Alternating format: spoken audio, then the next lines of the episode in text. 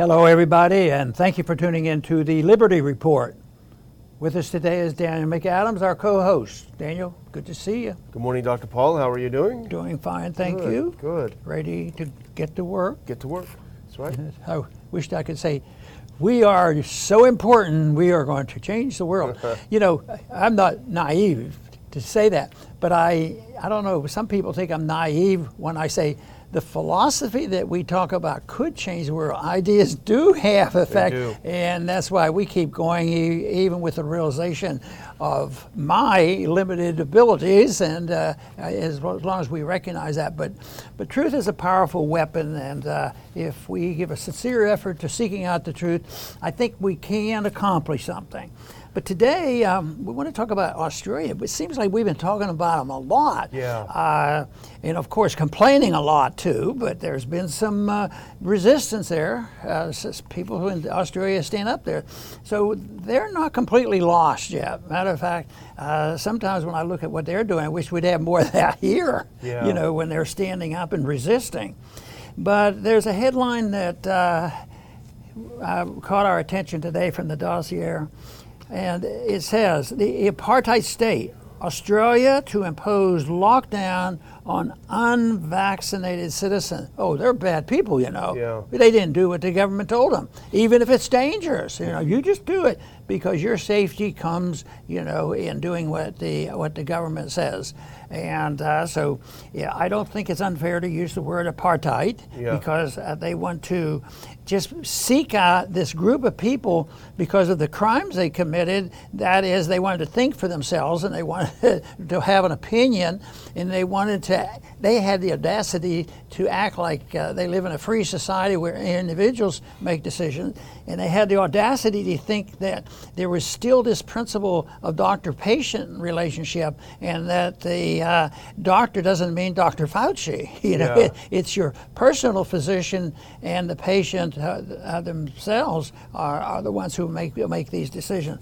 But anyway, this is what they're preparing, and we're hoping that people will wake up and say, this doesn't make any sense. And of course, their rationale about why the greatest danger comes from the unvaccinated. It's been so well thoroughly examined already, even by the CDC leaks it out because it's there, you know, that the unvaccinated is not necessarily a threat to anybody. Of course, you know, if they're the argument that, you know, convinces a lot of people, well, you know what, if the vaccinations work, what do you have to go through all this for? Why create this havoc? Why create an apartheid state over something that they don't have any evidence to show that you know, that there's harm done by the people who don't get vaccinated?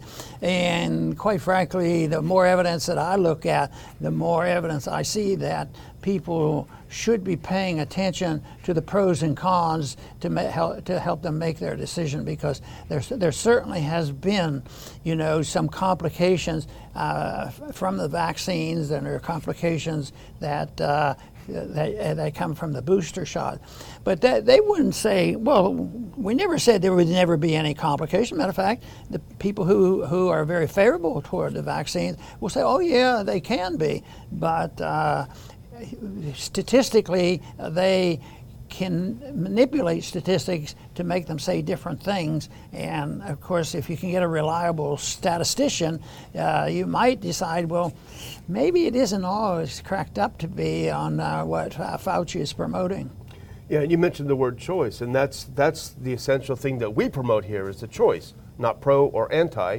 And as you say, if you take it and you think it works, then you should be comfortable.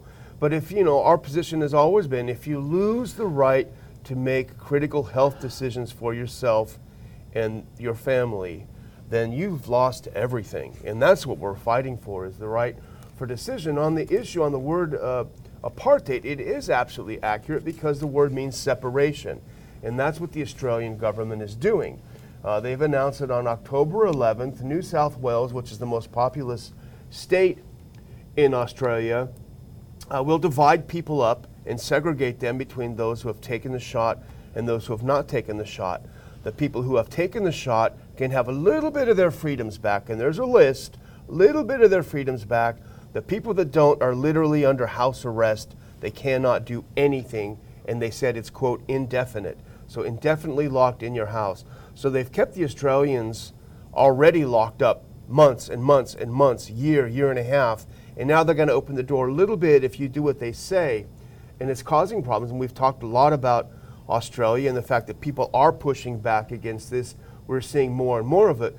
But the fact is, and we're going to show some scenes later, but the fact is, Dr. Paul, if any other country on earth was beating its citizens and shooting its citizens like the Australian government is doing, we would A, have sanctions immediately, and I would say B, it would be a Saddam Hussein type of invasion going on. But somehow they get away with it.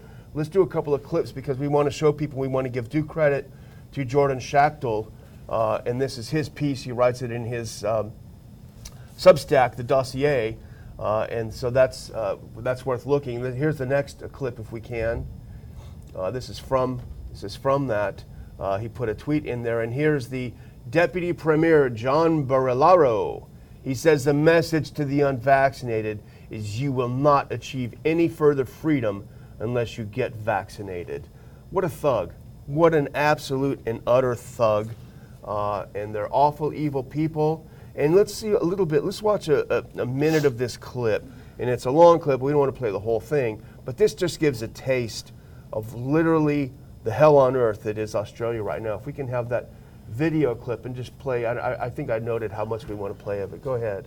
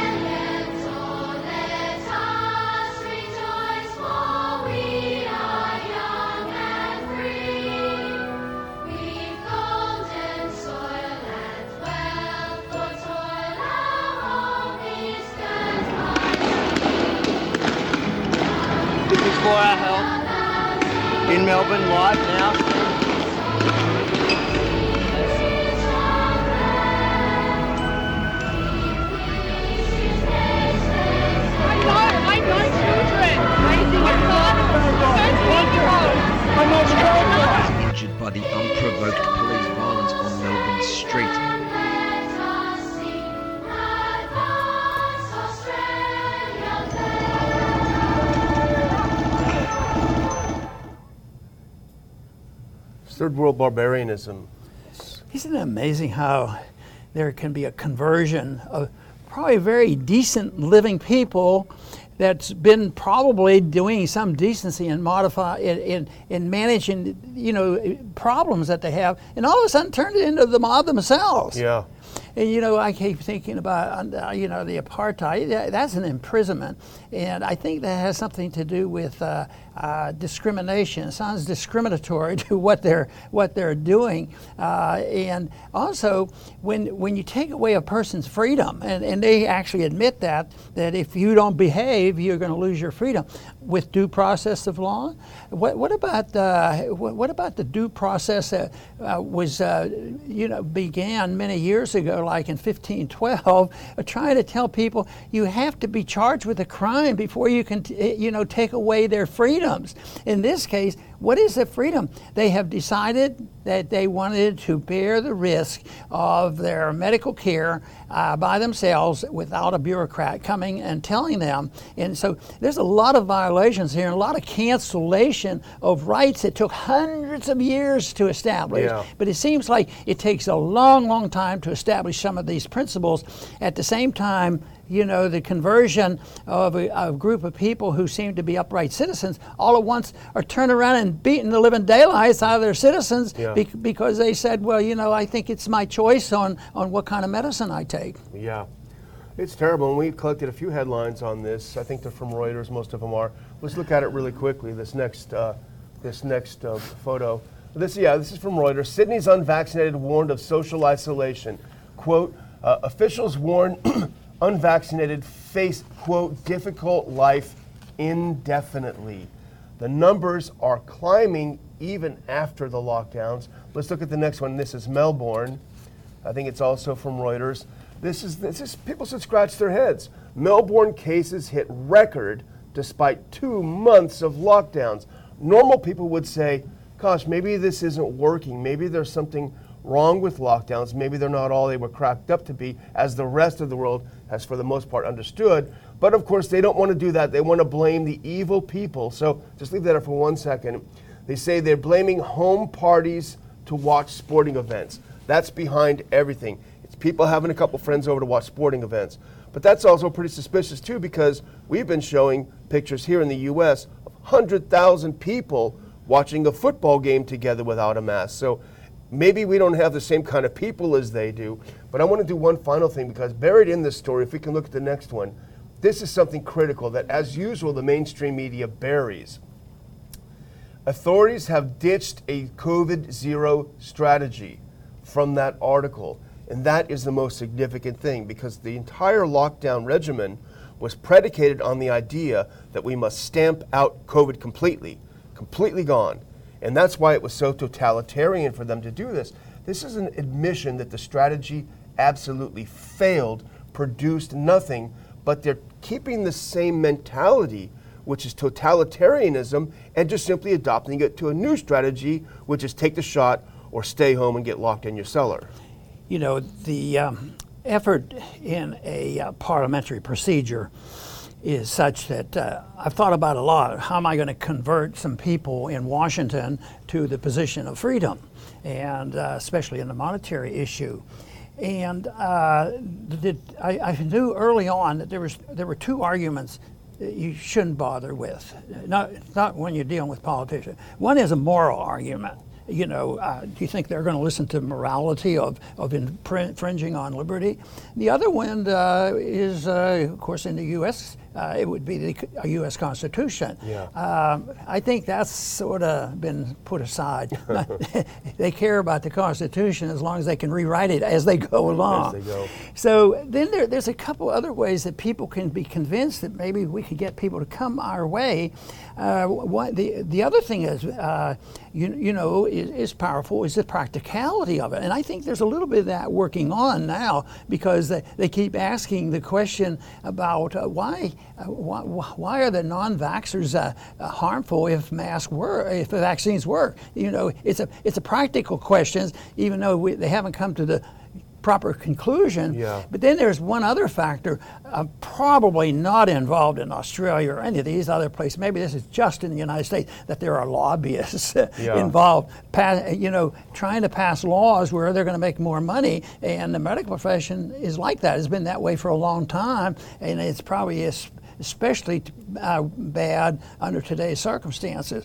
So the to argue against the lobbyists and the money, and also the practicality of some of this takes a long time, and it's sad, but I don't think that people should give up on the moral and the constitutional arguments, because ultimately that's the only thing that will count. Yeah. But on the short run of being in a short-term debate on the next piece of legislation, and you're trying to convert some legislators, they're not going to pay any attention. But when I was working in Washington, I never thought that my job was to convert the people in Washington. Yeah. I didn't think they were salvageable for the most part. But there were people, and there still are, and we reach them. Many of them are, watching our program, and they were very, very interested in a totally different approach. But right now, we're in the midst of this conflict on how you change policy, and it's very frustrating. More and more doctors, we talked about thousands of doctors getting together now, demanding that we follow the Hippocratic Oath. Yeah. So it does change, but it changes slowly. But we have to recognize just what is the nature of the enemy. Yes. Well, we'll close out the segment on Australia with a slight good news story, because we've got to do something, otherwise it's just revolting. Let's look at this next clip. Now, this is a little bit of good news. Australia's corporations rebel against government's draconian COVID lockdowns. Finally, the corporations are waking up, and the leaders, this is from Zero Hedge. This is The leaders of many of Australia's biggest companies, including BHP, Macquarie, and Qantas, have signed a letter demanding that the government acknowledge it's time to, quote, learn to live with the virus, as many other countries have done, since COVID zero has finally been exposed as an impossible dream. As we've said literally from the beginning, and this is from the now banned Berenson, virus gonna virus. The countries that recognize that first, like Sweden, Belarus, and a few other countries, they've gone through it certainly no worse, and in many cases better than those that have locked down, certainly better even than Australia. Yes, and right now the frustration for many of us is how the corporations right now not only are complacent and go along, but they really carry out some of the worst tactics of the government. And I'm thinking right now about censorship, and they are in partnership, and they do this, and the government, the politicians say, "Oh, we don't want to have any mandates against public speaking. You can say whatever you want," but the corporations can come in, and they seem to be able to get away with this pretense that they're independent-minded and they're practicing the First Amendment by just penalizing anybody that disagrees with the government. So there's a big difference between what a corporation and a business person is like in a free market, because they may be very, very rich, but you don't hate their guts because they're rich and provide a good service for people. But at the same time, if they're in bed with government and they benefit from the problems, when the big one comes, the big economic crisis comes, we can go either way. It can wake up people and they decide freedom is better than slavery and come in our direction. But others may just say that, well, they throw in the towel and they say, well, the people who seem to be thriving. But I tell you what, it'll be a time when those of us who believe in true liberty, we ought to work hard to present our case. Yeah. Well, let's switch over to the next topic of three, and let's put up that next clip that will explain what we're going to talk about. This is from Summit News again. Steve Watson does a great job. Republicans warn that the Department of Homeland Security is planning to fire unvaxxed Border Patrol agents. Now, this interests us on a couple of levels, Dr. Paul, but House Judiciary Committee Ranking Member Jim Jordan wrote a letter to the Secretary of the Department of Homeland Security, Mayorkas, saying, while our border is facing a serious crisis, we have learned that you are threatening to terminate a significant portion of the Customs and Border Protection workforce. Yes, The one person that presents a case that sounds good on the surface is Soros. We want a free society. We want an open society. It sounds pretty good. And then there's some people say, well, there should be absolutely no borders. But in a natural sense, in a libertarian society, people are allowed to congregate together, and decide that they have a home together, and that means that they will segregate and they will get along with their friends and neighbors.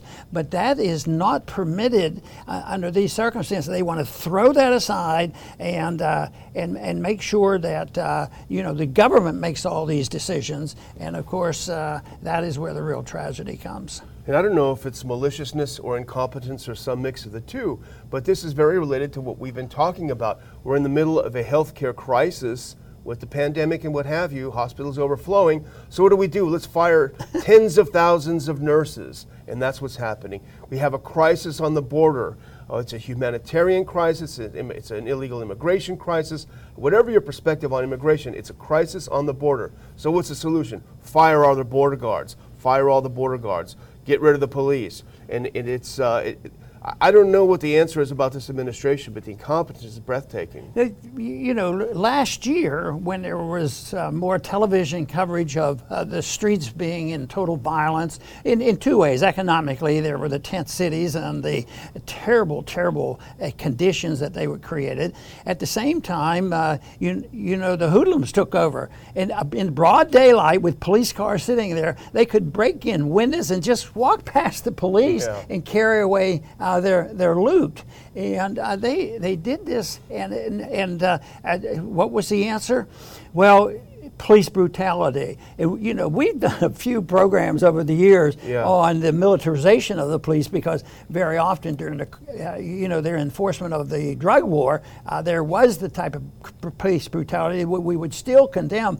But that's not what this is. This is a sort of insanity coming to light. So innocent people are being damaged, their property is being destroyed and stolen, and they're not allowed to own a weapon to defend themselves and their family. So, well, maybe the police will help us. No, we fired them, we got rid of them. That really makes a lot of sense. That's why, the practical argument eventually comes about, on trying to get back to normalcy is in a practical sense. And you'd think, why don't the people of Venezuela say, maybe the practical answer is, isn't there a better way to use our wealth? We have natural wealth in this country. Yeah. Maybe freedom is the answer. Maybe property rights are the answer, instead of having this distortion and people keep getting poorer and poorer.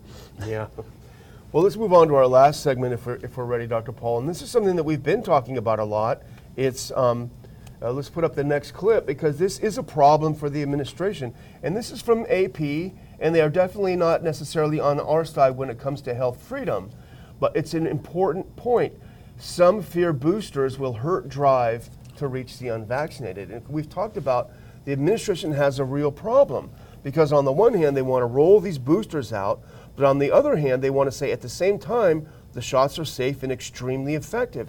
And those two things are at loggerheads. They can't both be true at the same time, unless you're telling us there's something very different about the booster that wasn't in the original.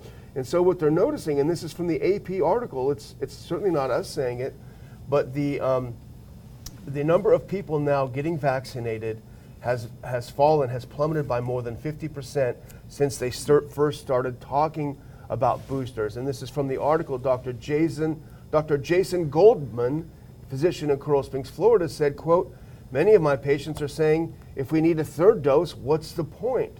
And it's a problem. I don't know what the answer is for the administration, but it's a real problem, because those two things can't both be true at the same time." Right, and I think there's more information now just by word of mouth, and that is that they know people have been getting sick from the booster, and there are problems that come from boosters, and it doesn't solve the problem of the already vaccinated. Matter of fact, things seem to get worse for them, and they do now have statistics to show that vaccinated people get it, and if you have natural immunity, you don't get it twice, this sort of thing. But they've been doing this, for a long time, and statistics are important. And one thing is how many people are getting problems from the booster. I have a member of my family that had a severe reaction from the second shot, trying to do the same thing, and a job was involved in all of this thing, but that wasn't reported. So there's so many not reported, and then the ones who do finally search this out, the numbers are pretty startling. I'm not going to say this is true, because I don't want to believe it. Yeah. But there are some information out there about that. But one thing that they have, once again, when they were reporting cases, they could do whatever they want, do a lot of tests that if you search long enough, you can get more cases and more infections going on to prove that the pandemic is way out of control. To prove that there are less complications from getting a shot, nobody's had a vaccination, a boost, and they haven't been vaccinated for 14 days. So if you get your shot, or 1, 2, 3, 4, up to 14 days, they're not counted as related to the vaccination.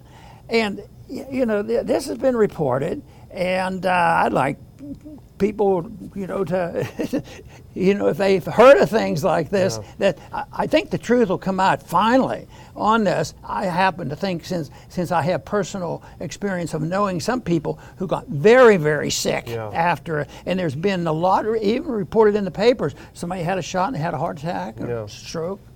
Yeah, I was going to say someone in my family had a real severe reaction to the second shot. He dropped dead. So that's about as severe as you can get. But so we'll see. It's a problem they have, and they're not explaining it very well. We don't take a side, but they're not explaining it very well. I was going to kind of end up with a couple things, Dr. Paul. and this is something that I just saw as we were getting ready to go on the show. This is Senator Feinstein. It's probably a good way to end the show because Senator Feinstein would love nothing more than to be just like Australia. She is an authoritarian. The people in her party and many people in the other party are also authoritarians. They want to tell you what to do. Well, she has introduced a bill that would force Americans to take a vaccine or take a test to be able to fly within the United States. First of all, if you just care about business, it'll decimate the air travel industry. If you care about freedom, it'll decimate our freedom. These people will like nothing more than for us to be just like apartheid Australia. My final thing would be to again remind our viewers, we are moving more toward free speech platforms. Our conference from Washington, D.C. is being put up on Odyssey. So if you go to the Odyssey website, search for Ron Paul, we have a playlist. We're putting them up every day or so, a new talk. Today's talk is a fantastic, fantastic talk from Representative Thomas Massie. You'll laugh, you'll cry, you'll giggle, and it's a great talk. Anyone who's heard him speak knows what a great speaker he is and what a formidable intellect he is. So go over to Odyssey, search Ron Paul, and you'll be able to watch these. And we have, I think, 5 or 6 more to put up. Oh. You know, I've always been the first one to admit that I never quite understood how the internet was created and how it works and the mechanics of it. It just hasn't been of interest to me, but I recognized very early on of the potential benefits of spreading of information through the internet, and we've made use of that. We do that now, and hopefully we're communicating at the very moment with a lot of people. And I think that is pretty important, but we also know that we're threatened. Daniel mentioned yesterday that RPI was banned on their Twitter account, and we don't know you know, whether we'll ever be included in that. But I've always said at the beginning, I anticipate, well, there will be problems, technical problems and political problems. And but I believe the people that are involved very early on, and even now, many libertarians like the fascination of how the internet works. And I thought, well, there's a lot of smart people out there. They'll come up with another option, and there is competition for the social media. Of course, when you compare it, there's a big difference, and I think one of the reasons is there's been a lot of assistance passed on to the large companies, because I don't consider them an example of what happens in a free market society. So there's this effort made. It's out there. We know a little bit about it, and we put up our speeches on other websites. And there has to be a way of doing this. I think it's going to develop. Who knows what's going to happen to some of those companies? Sometimes a company just disappear under certain circumstances that nobody could quite understand. But because they are based on some bad assumptions, I wouldn't be totally shocked that some of these very, very big companies are all of a sudden going to have financial problems. I mean, they've done quite well with being part of the system and part of the establishment and part of the deep state, but that doesn't guarantee anything. So something's going to happen. So all the smart people out there that know about it and the options, we will keep offering it, our program, the best way we can to make sure that our voices aren't silenced. And I think right now we've been able to skirt those who would like to silence us, but that is still in place now, and we have to deal with it. And that is, we have to get more and more people to understand what the First Amendment means when you have free speech. And it's been challenged, it's been known for hundreds of years, but right now there's a lot of people who don't have the biggest idea of what free speech is actually means. Freely expressing yourself, you mean, and I keep thinking of it that to simplify it, I've always said the First Amendment was not there to allow us to talk about the weather, but it allowed us to say something controversial about our own government. And sometimes that is not honored and respected in our system today. I want to thank everybody for tuning in today to the Liberty Report. Please come back soon.